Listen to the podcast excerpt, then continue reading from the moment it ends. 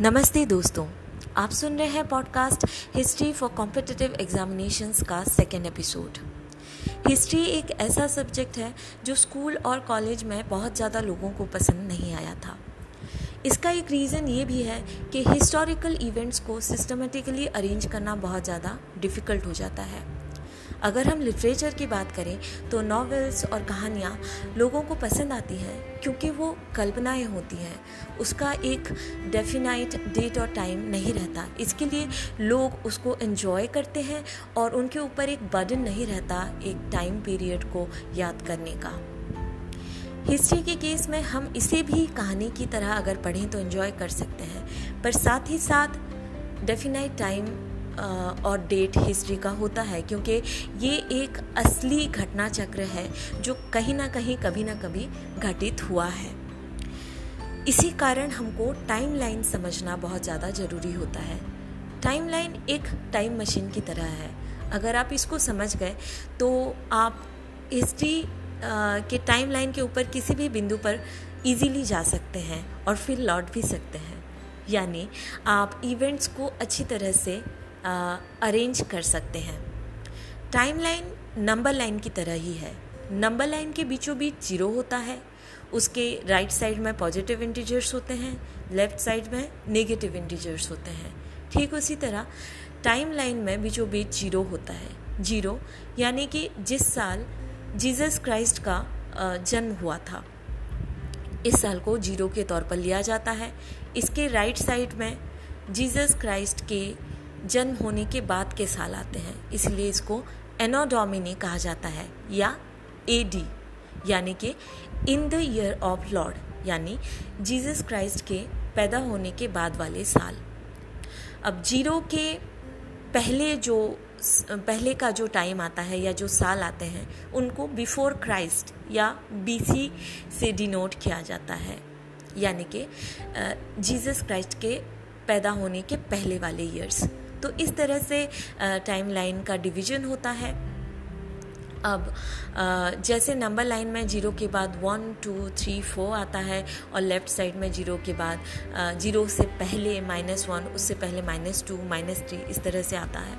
Time line में ये दो कॉन्जिक्यूटिव पॉइंट्स के बीच का गैप सौ साल का लिया जाता है। क्योंकि आप देखिए कि अभी हम ट्वेंटी फ़र्स्ट सेंचुरी में है और ईयर है 2021 अगर इसको आप किसी पेपर पे डिनोट करने चाहें तो कितना डिफ़िकल्ट हो जाएगा? तो इसलिए टू कॉन्जिक्यूटिव पॉइंट्स के बीच का गैप हम टाइम लाइन में 100 लेते हैं. यानी ज़ीरो उसके बाद 100 एडी उसके बाद 200 एडी उसके बाद 300 एडी एंड सो ऑन उसी तरह से ज़ीरो के पहले 100 बीसी उसके पहले 200 बीसी उसके पहले 300 बीसी एंड सो ऑन अब हम 100 एडी को फ़र्स्ट सेंचुरी एडी भी कर, बोल सकते हैं।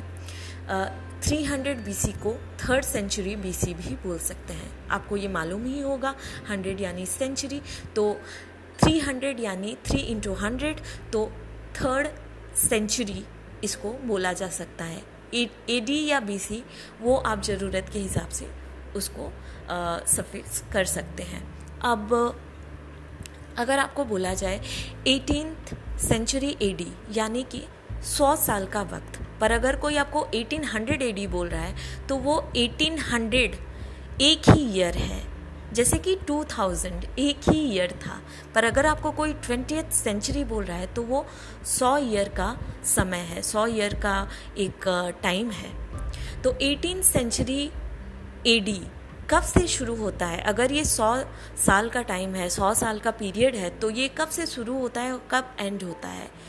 एटीन सेंचुरी एडी शुरू होता है 1701 से और 1701 एडी से और आ, अंत होता है इसका 1800 एडी पर आकर। ठीक उसी तरह से अगर हम फिफ्थ सेंचुरी बीसी ले तो फिफ्थ सेंचुरी बीसी शुरू होती है 500 बीसी से और एंड होती है 401 बीसी पर जाकर। अब हमें यहाँ पर ये याद रखना होगा, क्योंकि ये बिफोर क्राइस्ट का टाइम है तो पहले फाइव हंड्रेड बी सी आता है, उसके बाद फोर हंड्रेड बी सी आता है, उसके बाद थ्री हंड्रेड बी सी आता है। यानी फाइव हंड्रेड बी सी अतीत है और फोर हंड्रेड 400 बीसी एक आप बोल सकते हैं कि वो उसके बाद का टाइम है, उस अतीत के बाद का टाइम है। पर इधर राइट साइड में फोर हंड्रेड ए डी पहले आता है और फाइव हंड्रेड ए डी बाद में आता है। आई होप आपको समझ में आया होगा। अगर आप और एक एग्ज़ाम्पल लें बीसी से। तो अगर आप लें इलेवन इलेवेंथ सेंचुरी बीसी तो ये शुरू होता है इलेवन हंड्रेड बीसी से और का होता है थाउज़ेंड एंड वन बीसी पर। आई होप आपको ये बात क्लियर हो गई होगी। उसके बाद हम देखते हैं first half of a, century क्या होता है, यानी अगर हम एटीन सेंचुरी का फ़र्स्ट हाफ़ बोलते हैं, यानी 1701 एडी से लेकर seventeen hundred and fifty AD तक, उसका सेकेंड हाफ़ है seventeen seventeen fifty one AD से लेकर एटीन हंड्रेड एडी तक। ठीक उसी तरह बीसी में अगर हम जाएँगे तो फिफ्थ सेंचुरी सी का फ़र्स्ट हाफ़ है 500 बीसी से लेकर 451 बीसी तक सेकेंड हाफ़ है 450 बीसी से लेकर 401 बीसी तक। आई होप ये चीज़ आपको क्लियर हो गई होगी। अब एक चीज़ है सका, यानी सी आई आर सी ए कभी कभी किसी ईयर को ये सफिक्स करता है या किसी सेंचुरी को सफिक्स करता है। यानी ये सेंटेंस आप देखिए कि Aurangzeb lived somewhere in between या फिर Aurangzeb lived somewhere in seventeen circa seventeen century. Circa का मतलब यहाँ पर uh, इसको सका प्रोनाउंस करते हैं। मैं आपको स्पेलिंग के हिसाब से प्रोनाउंस करके सरका बोल रही हूँ। सका प्रोनाउंस करिए इसको। सका का मतलब होता है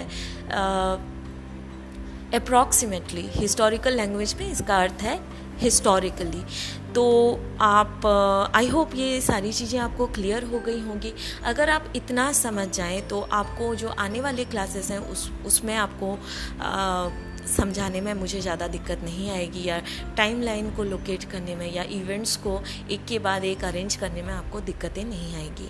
मैं आपको रिकमेंड करूँगी कि एक बड़ा सा पेपर लीजिए एक लंबा चौड़ा पेपर लीजिए और उसमें एक लंबा सा लाइन ड्रॉ करिए बीच में ज़ीरो रखिए।